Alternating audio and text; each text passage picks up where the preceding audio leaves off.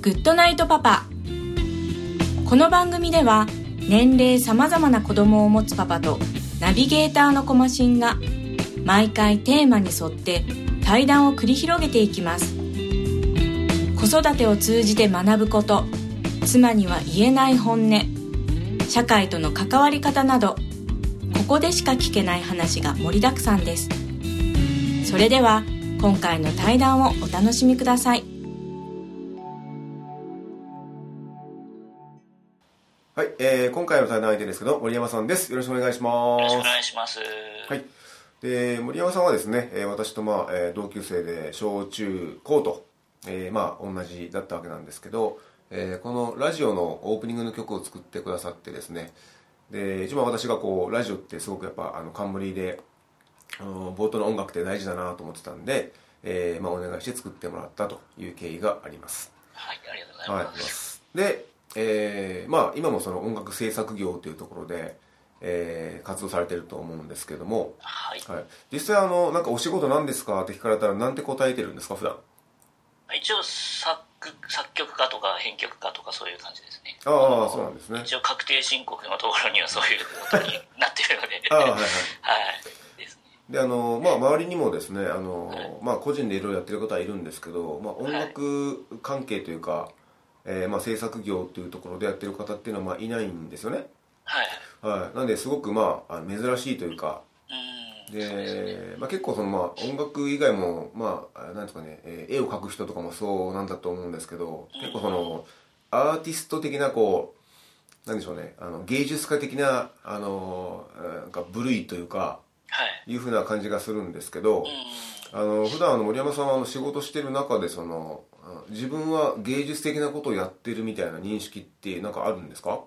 えっ、と、多分普通に音楽ってなるとそういう芸術的な感じのイメージがあると思うんですけど、はい。僕の場合はもうすごいなんつうんですかねあのうんもうちょっと雑多な感じであんまし自分的にはアーティストっぽい感じは全然持ってなくてもう自分からこうなんか作品を発信してる人だったら、まあ、アーティストな感じになると思うんですけど僕の場合はもうなんか基本的に受託してあのこういうふうに作ってくださいっていう感じのを受けてそれをあのちゃんと作って納品するみたいな感じなんでどっちかっていうとこう職人的な感じのイメージで自分ではいますね。ああはいはいはい。でなんかあの、まあ、僕、まあ、長年バンドやっててですね。でまあ結構若い時はなんですかね、えーまあプロを目指してる方々と一緒にやったりとかあとその歌い手さんのバックでやったりとかってちょっとしてたんですけど、はい。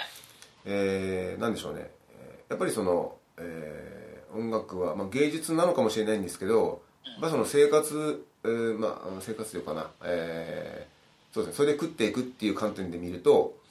やっぱあの仕事だと思うんですよね。はい。はい、なんでちょっと結構芸術芸術っていうかですね自分がやってることがこうなんかこう崇高なものをやってるみたいなあの方々が結構いたんですよね、うん。はい、でまあ自分の場合はそのなんだろうな、えーやってるんだけどまあそういう現実的な観点をまあいつも持ってたんであの結構、まあ、話が噛み合わないというか、うん。うん、あのなんかいいものを作ってれば発見されるみたいなこういう人が結構多くてですね。うん。はいただそうじゃないだろうっていうのが僕の中であったんで、うん、でまあ結構その森山さんもね普段仕事してるんで、えー、本当職人肌の方だったりとかあとまああまあいないかもしれないですけどその芸術芸術肌っていうかっていう方がまあい,、いるんですかねその仕事の。そうですね、まあ、二分しててあの、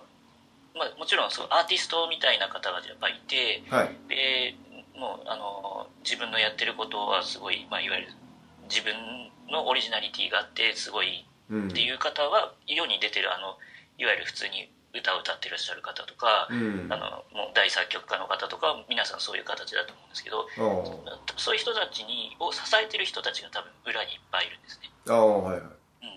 うん、なんか、まあ、歌は歌えるけど曲はあんまし書けないとか、うん。あと、まあ、あの曲は書けるけどアレンジがあんましできないとか、まあそういう方ってすごいいっぱいいてそれを裏で支えてる方が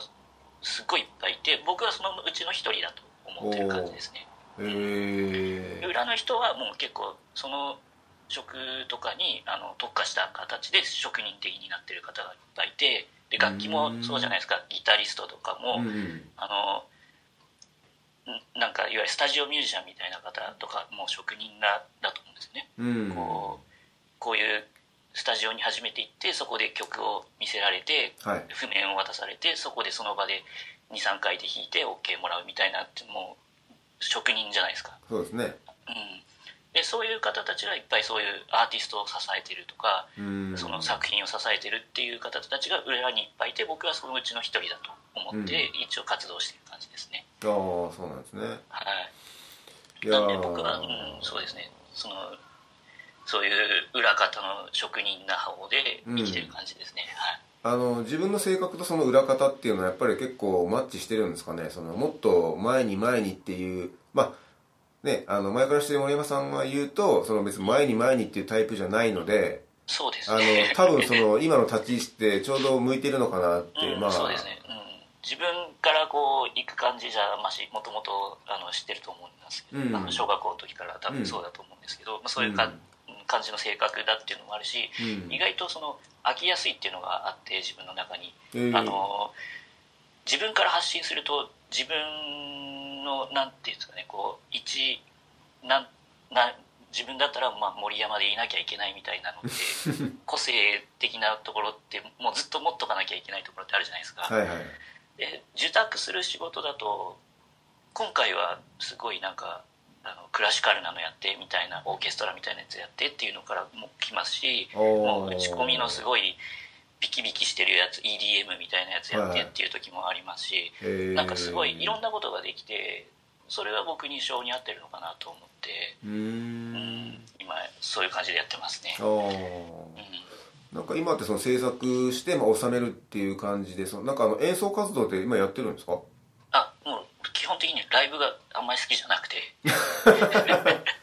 そうあの人前で弾くっていうのはいがあんまし得意じゃなくて、基本的には引きこもって家でこうやってで何かこうあの自分でできない楽器だとか自分でできないこと、まあ、歌もあんましうまくないのでそういう時は、えー。あの歌の方をお願いしてとかやそういう感じでやってもらってますね。えー。いやなんかねその辺のあの仕事の話ってなんだかんだでちゃんと聞いたことなかったんで。そうですよね。あんまししてないですそう。そうそう。なんで実際その、ね、作曲とか編曲とかねちょっと前もなんか CM かなんかに曲使われてたと思うんですけど、うん。その辺のなんかうーん制作現場の、えーまあ、森山さんみたいなその職人としてのみたいなところで知らないんでうん。やっぱりそうです。まああのねあの他の人もそうですけどなんかなこう同級生がなんていうのかなその仕事でやってる様っていうかうんそこってやっぱりあまりその、まあ、触れる機会がないっていうかうん。深掘らないと思うんですよね、そうですね。うん、だからまあこう、まあ、このラジオもそうなんですけどこう、ねまあ、友達とか、まあまあ、ほぼ友達に近いような同級生みたいなのがいるんですけど、やっぱりね僕の中で関心事はそのその人たちがそのなんか職人あ、えーまあ、仕事人としてうん。なんか今どういうふうにやってるのかなって結構関心事ではあるんですよ。だから多分その仕事やってる中で、えーまあ、特にねあの森山さんあの特殊、まあ、特殊だと思ってるんでそのやってる内容とかまあなんか。あんまし多くはないですよね多分人数的に。うん。だからまあなんかこういろんな経験もしてるだろうしやっぱりあのなあのショービジネスとかっていうとこやっぱ絡むんですかね仕事的に。まあ裏方でまあ僕らと同じような仕事をしててあの、うん。いわゆるライブのライブってこう表に出てる人だけじゃなくて PA さんだったりとか、はいはいあの PA まあ大きいやつになると PA だけじゃなくてその裏側でモニターバランスをあの、うん。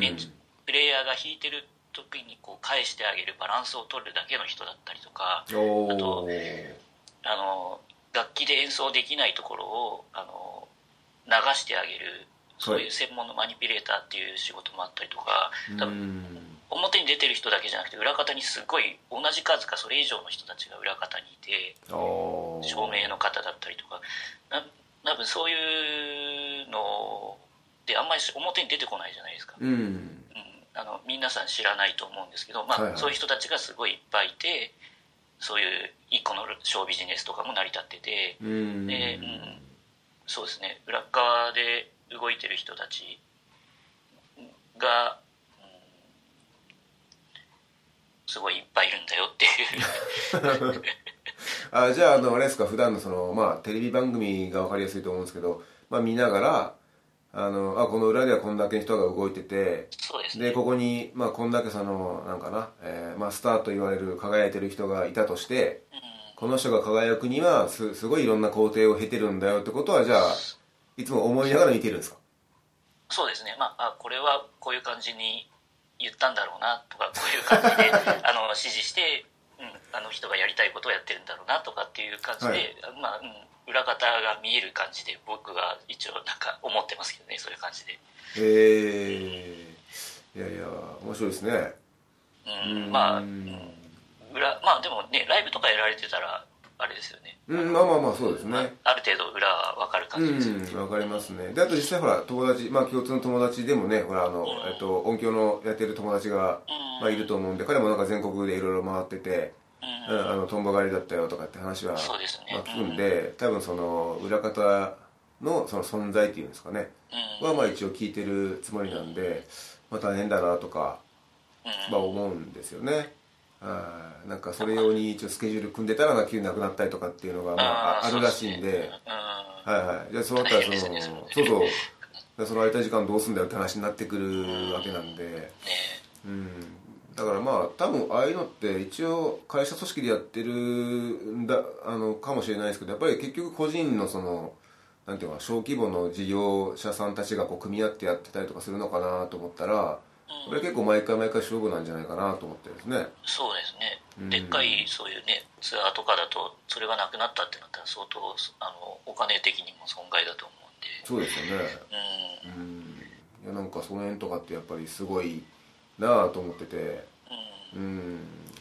いやだからその辺のですねなんていうのかな、えーまあ普段みんなが触れないようなその、えーまあ、ショービジネスって言っていいかわかんないけど、まあ、そこに、まあ、加担加担してるって言ったら言葉が違うかもしれんけど、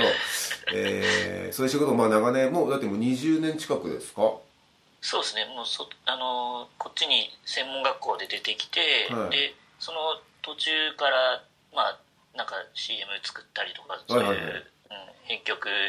のところにちょっと顔出しに行ったりとかっていうのをやり始めたんでまあ20年ぐらいですかねもうね、うん。ですよね。あの学校入ったのってもともとその今みたいな仕事のスタイルをやるっていうのがあってもうその学校に入った感じなんですか？結果として今こういうふうになったって感じなんですか？えっと一応もうそういう学校に行きましたね。あの日本工学院というかあの学校に行ってそこにそういう作る学科があったんですね。あの川田のとこでしたっけ？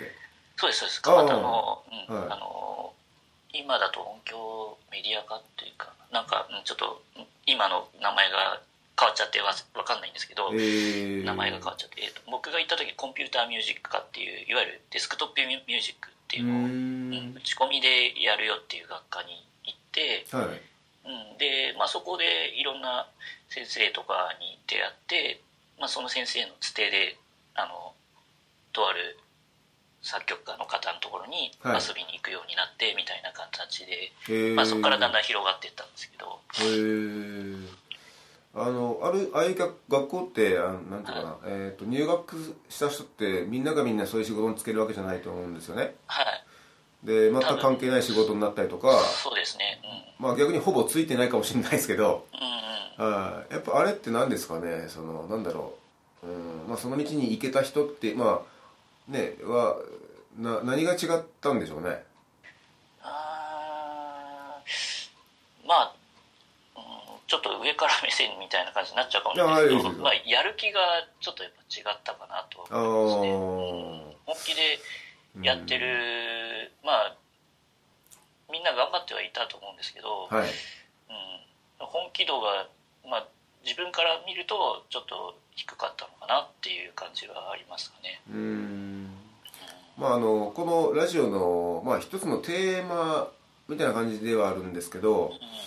えーその自分が行きたかった方向に、まあ、進んで結果それが仕事になってる、まあ、今みたいな森山さんみたいな立場の方と、はい。えーそうじゃない方っていうのはその能力以外で多分何か原因があるんじゃないかなって、まあ、僕なりに思ってるところがあってはい。でそれがまあ今言ったやる気だったりとかあの、まあえーまあ、本気度っていうんですかね、うん。まあ、それもありますしなんかうんなんていうのかな、えー物事にこう取り組む姿勢じゃないんですけど、やっぱそのやった姿って多分誰かが見ててでまあなんかこの人誰か紹介したいなとか、うん。うん、なんかこんだけ本気だったらなんかちょっと応援したいなって他人に思わせる何かがなんかあるんじゃないかなとうん。思ってるんですね、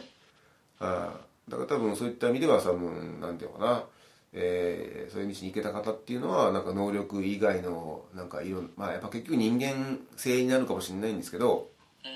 うん。なんかやっぱりあったんじゃないのかなって思ってるんですけどなんかそれの見解とかなんかありますか？そのいけた方とそうじゃなかった方みたいな。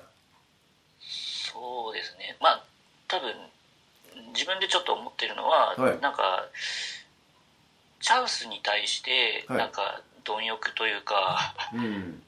あの誰にし誰にでもチャンスって1回は絶対来ると思うんですけど、はい。そこまでに準備をちゃんとしてるかとかはい。あのそのチャンスを生かす準備をしてるかっていうのとかはい。あとはもうなんか自分の生活がそのやりたいことに対してどっぷりになってるかとか、うん。なんかもう僕はもうずっとその専門学校の時からもう音楽をやるためだけにまあ生活を生活の基準を全部置いてたんで、はい。うん、なんかこうあの仕事の話とかそういうのがちょっと来た時にはもうそれにどっぷり疲れるようなスタイルを全部取ってたんで、はいはい。うん、なんかバイトとかもしてましたけどなんか結構比較的自由になるバイトだったりとかうん。そんな感じでまあまあ他の人を見てると、まあ、その辺が若干あの緩いというかうん。あの、うん、どっちかというと、まあ、音楽も他のやりたいことあの遊びに行きたいとかそういうなんかあアニメを見たりとか皆さんやってましたけど、まあはい。そういうのと同等で、まあ、音楽があった感じだったんですけど周りの方、うん。まあ結構どっぷり行ってる人は何人かやっぱり就職あの同じ僕と同じような仕事をしてたりし始めたりとかしてた人もいたんで、おうん、やーっぱその辺のなんなんつうのさっきの話じゃないですけど本気度みたいなところになるのかなみたいな。うん。なるほど。いやーまあ多分ねその仕事は違いますけど多分いろんな業界とかあのいろんな世界で今みたいなことって言えると思うんですよね。うん。ああだから僕もなんかなやっぱり、うんいろんな人見ててあと結構その仕事がですね、まあ、僕今あの IT 業界ざっくりと IT 業界で、はいまあ、システム開発とかっていうのは世界にいるんですけど、はい。えーまあ、その前にそのシステムをやってるあのエンジニアさんのですね仕事の斡旋というかうん。そういうのをしてた時期があって、うん。なんであの人をですねもうたくさん見てきたんですよね。うん。あとその前もパソコンスクールにいたんでその就職とかそのそういう就業とかあの人の雇用とかっていうところに関わってたんでなるほど。はいあのいろんな方とその話してたりしててだからまあいろんなタイプいるなと、うん、でまあ僕はその他人の人生あんま興味ないんですけどはい。多分ですね興味ないんですけど その、まあ、人間っていうのはなんか興味があるんですよ。うん。なんか面白いなとかうん。あのなんでこうなんのかなとかあとはまあそのなんだろうなやっぱり、えー育った環境ってすごい大事だなとかっていうのがあってだからまあ自分の子供にもなんかその辺とかをあの自分が得てきたものとかをなんかうまく話ししながら、まあ、あの親のエゴにならないようになんか導きたいなと思ってるんですよね。でまあちょっとまあテーマ変わるんですけどその子供のとか、まあ、未来とかまあ、あとは将来とか環境とかの、まあ、話なんですけどはいなんかその、まあ、自分のそういうやってきたこととか、えー培ってきたものみたいなとこをその子供にはなんかこうこうやって伝えていきたいなとかってなんか考えてなんかあるんですかね？えっとうん基本的には自分がやりたいことをやってほしいなと思ってて自分僕的には。それはあの、えっと、自分がそうしてきたからってことですかね？そうですね。それもあるし、うん。まああの僕の人生じゃないじゃないですかあそうですね。まあ娘が2人いますけど今、うん。はい。えっと、2人の娘が自分たちの人生をちゃんと歩んでほしいなと思うので、うん。自分のことを押し付ける気はなくて、うん。まあ、本人たちが同じようなことをやりたいとか音楽やりたいって言ったら一生懸命あの手伝ってあげると思うんですけど、うん。まあ、自発的にそういうことを言ってこなければ、まあ、別になんか自分が好きなことを極めていければいいのかなと思ってて、うん。うん、で自分もそういう、まあ、父親もちょっと偶然音楽の仕事をしてましたけど、うん。あのはい。うんとまあでも自分はクラシックの方には行かずに父親はクラシックだったんでああそうんはい。クラシックの方には行かずに、まあ、どっちかというとかなり現代的な方にうん行ったりとかして、でまあ、父親も別にそこになんかこう言ってくることもなく、はい。うんむしろあのハイテク好きな父だったのでいろいろあそれをなんかそういう感じでやってんだってなんか一緒になって盛り上がってくれる方感じだったのでああ。なのでまあ僕も娘とかにはそういう感じにしたいなとは思ってて、はいはいはい。うん、なんか今ってあれですか？そのなんかお音楽今やってます？娘さん。娘はね特に習ったりとかピアノとかも習ってないし何にもしてなくて。ただまあちょっと 自分の仕事であの子供の声が欲しい時に歌ってもらったりとかっていうのはやってるんですけど、へうんえ特に習わせたりとかもしてないんであんましあのいわゆるすごいあの歌がうまい子みたいな感じではないですね、うん。うん。あの音程とかも全然外すし、まあ、普通の子の方がちょっとあの僕の職業的にはちょっと使いやすいっていうか あの歌ってもらいやすいことが多いのであの、はい。テレビとかで一般的にこうすごいうまい子って目立つんですけど、はい。あの混じらないというかああバランスってことですかね要は。そうですね。な感じになるので、まあ、ちょっと使わって使わせてもらって悪いんですけどあのそうですね。あの仕事では、はい。うん、あんましこううまいっていうのも使いにくいから、まあ、あんま習わせてないっていうのもあったりとかもするのかな 自分の中で。へちょっと、うん。えでもピアノとかも全然やらせてないし、はいはい。うん。とななんか絵を描くのが今好きみたいで、へー。なんかイラストクラブみたいのに、まあ、小4なんですけどなんかはい。そういうクラブが始まって、イラストクラブみたいのに入って入ったっつって、うん。あとなんか漫画の描くキットみたいなやつはいはい。が今、ハンズとかに売ってるんですけど、うんそうそうですね。はい。うん。でそういうのを買ってくれって言われて、まあ、買ってあげたりとか、まあ、好きなところをあの好きなように伸ばしてもらえばいいのかなと思って自分はそういう感じで接してますねあでもさっきのいいですね。その子供の声が欲しい時になんか使うっていうのはねほら他の家庭では多分そういうあの親子の交流の仕方って多分ないと思うんで。ああまあそうですね。一緒に何かやってでそれが、うん。まあ、テレビのコマーシャルとかだとテレビで流れたりするとあこれ一緒にやったねみたいな感じにはなるので、うん。ああいいですね、うん。はいはい。まあ、うん、使っては悪いですけど。使わせてもらって悪いですけど、うん、ですねいやなんかあれやほらあのー森山さん本人はえっ、と4人兄弟の一番上でしたっけ？そうですそうです。一はい番上です、はい。なんかその一番上であることっていうのはなんかあのやっぱり自分の性格になんか関係してくるんですかね？僕ちょっとまあ次男坊なんでわかんないですけどなんかしっかりせねばみたいなのってやっぱあるんですか？ああ多分あるんだと思いますね。自分ではもうな体の中に入っちゃってあの、はい。意識はしてないですけどうん。多分兄弟とたまに会うとなんかやっぱりあの妻とかから見ると、うん。やっぱお兄ちゃんっぽくなるねって言われるんで、へえなんですかねやっぱあるんでしょうね。そういう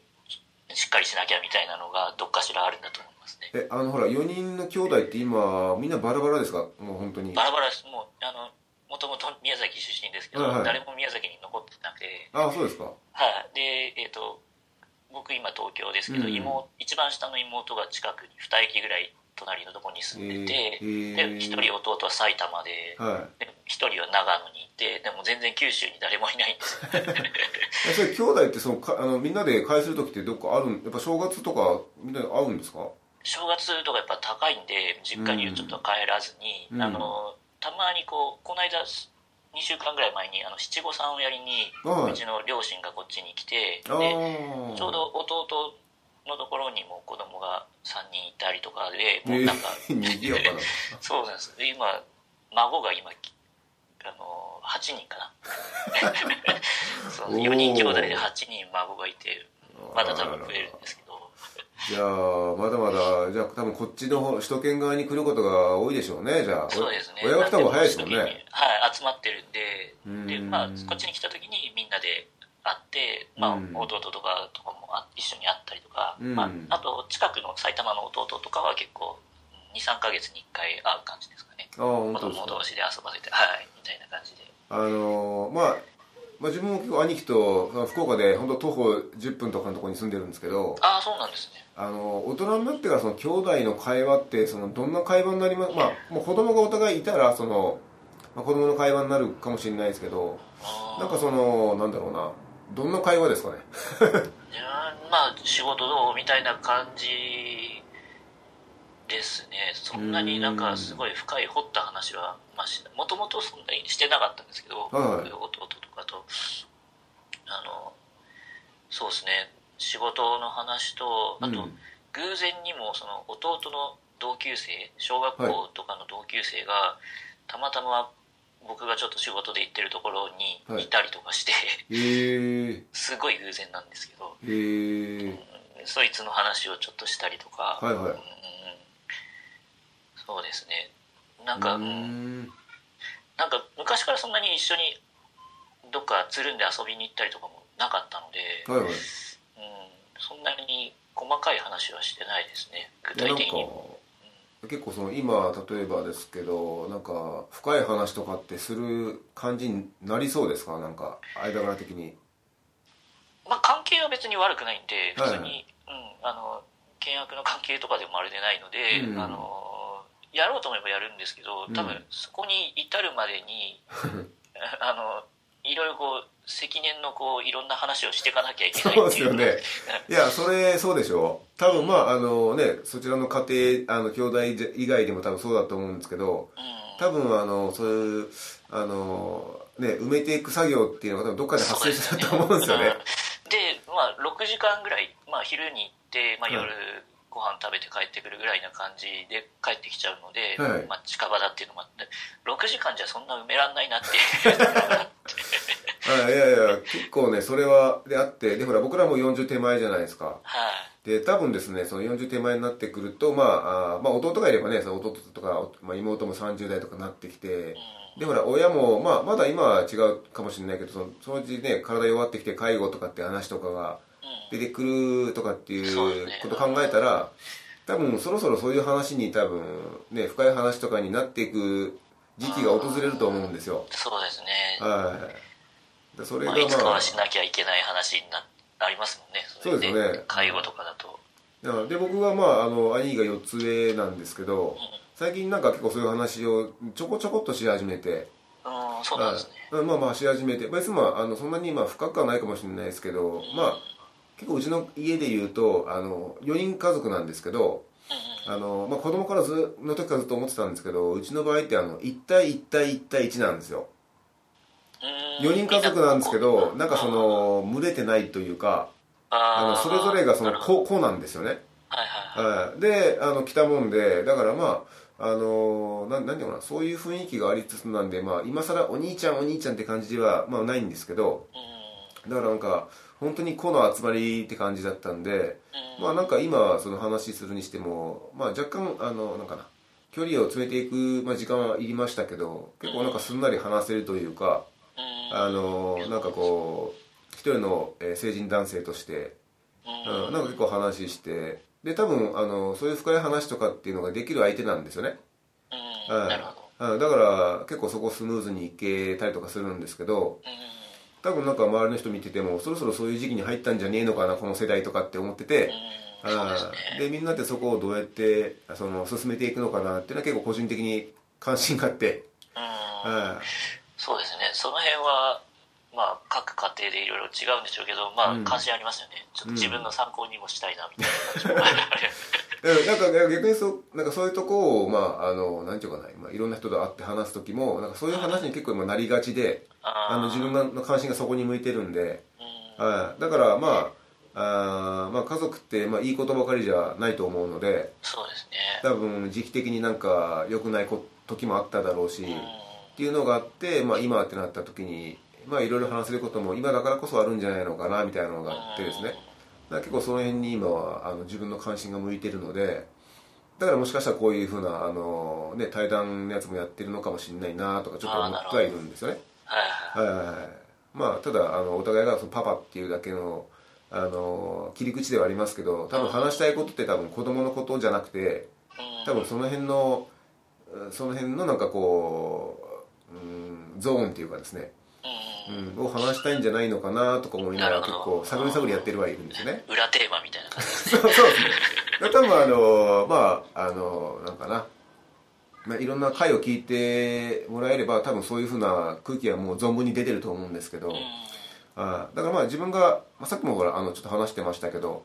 あの自分のこうあるべきみたいなのってあんまりこうこう伝え伝えたくないというかなんかそれは自分の考えなのでその子供とか周りにはまあ関係ない話なので、まあ、その個人個人がその一番いい形で生きればですねそれが一番いいんじゃないかなと思ってるんでうんなんかそこに向かって進んでるのかなっていうのはあって、うん、だからまあさっき、えー、あさっき言ったかなあの子供なんか期待してますかって聞きましたっけ？期待は聞いてないですね。ああその期待ありますかっていう。ああそう期待してますかっていうところなんですけどなんか期待してるところとかってあります？期待はまあさっきも言いましたけどそんなにうん期待ってするとまあその通りになったらすごい嬉しいですけど、うん。なんかそうならなかった時になんかがっかり感って半端なくないですか？ああそうそうですね。はいはいはいうん。でまあ、自分も多分親からそう思われてるまあそういうふうに言われたことはないんですけど、まあうん、親がそういうふうに思ってたら僕が違う道に行ったらそれは期待としてはねあの、うん。裏切った感じになって、まあうん。あんましあのあんましこうなん、ね、期待を裏切ったっていう感じにななるのもちょっとあれだなと思って。はい。でまあ、自分も子供に対してはそんなに期待を持たずに、まあうん。今ある自分でいいんじゃないっていう形で接していますね、あうん、うん、結構今言ったその期待の部分ってねやっぱ期待するからそれと違った結果が来た時に落胆してね。っていうのがある。それはすごい思う。自分自分がそうされたわけじゃないんですけど、うん。うんそうなったらすごいがっかりするだろうなって思うと、まあ、あんまし期待してもしょうがないのかなみたいなところもあって、はいはいはい。うん。いや結構なんか、まあ、周りにその期待して、まあ、周りにもそうだし自分にも期待してる人っていうのが、まあ、結構、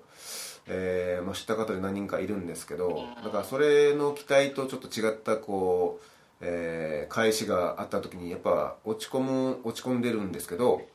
うん。ねはいじゃあじゃあ花から期待しなきゃいいじゃんって僕はまあ思う側なんですよね。うん。はいその期待がこうちょっとずれてその落ち込むぐらいだったら、うん。あの期待せずにその本当にただ目の前のことをするっていうことにフォーカスしてうん。やったら結果がどう出ようがまあ楽観ってそんなしないんじゃないかなっていうのがまああってでですすねよね。なんかか過度なこう負担、うん。本人にとっても過度な負担にならなくていいのかなと思ってはいるんですけど、まあ、自分でできなかったことをやっぱりやらせたいとかそう思う人は期待してしまうんですかね。うんああはいはいはい。よく言いますよね。その自分がそのできなかったら子供にはこう会ってほしいとかって。うんね。まあ、まあ気持ちはわかるんですけどそね。れって子供関係ねえやろって言えば僕はうん。結構思う方なんですよね。子供は子供の人生があるんでっていうことなんで。思うんで、うん。なんかまあ。そうですね。僕のあの、まあ、娘の同級生というか娘が、うん、の友達ではい。すごいあのスポーツ関係で期待をしてる人がい,、うん。うんいてもう、うん。朝5時ぐらいから練習させてみたいな形のあー。方がいらっしゃって、はいはいでまあちょっと外から見てて、まあ、ちょっと子供がかわいそうだなって思っちゃうところもあったりとかして、うんまあ、過度な期待ってそういう感じになっちゃうのかなっていうところうんもあって、うん。いやそうですよね。うん。うん。いやいやいやまあ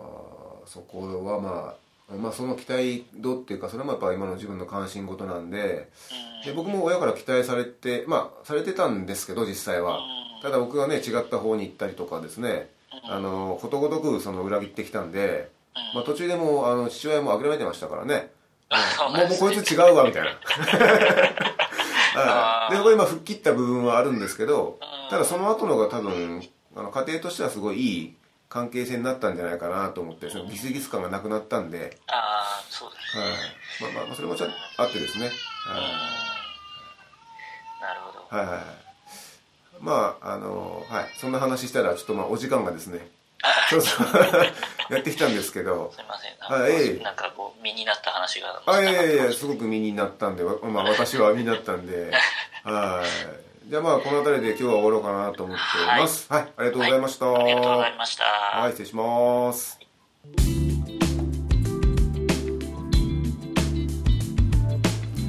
コマシンのグッドナイトパパ。今回の対談はいかがだったでしょうか？最近の傾向として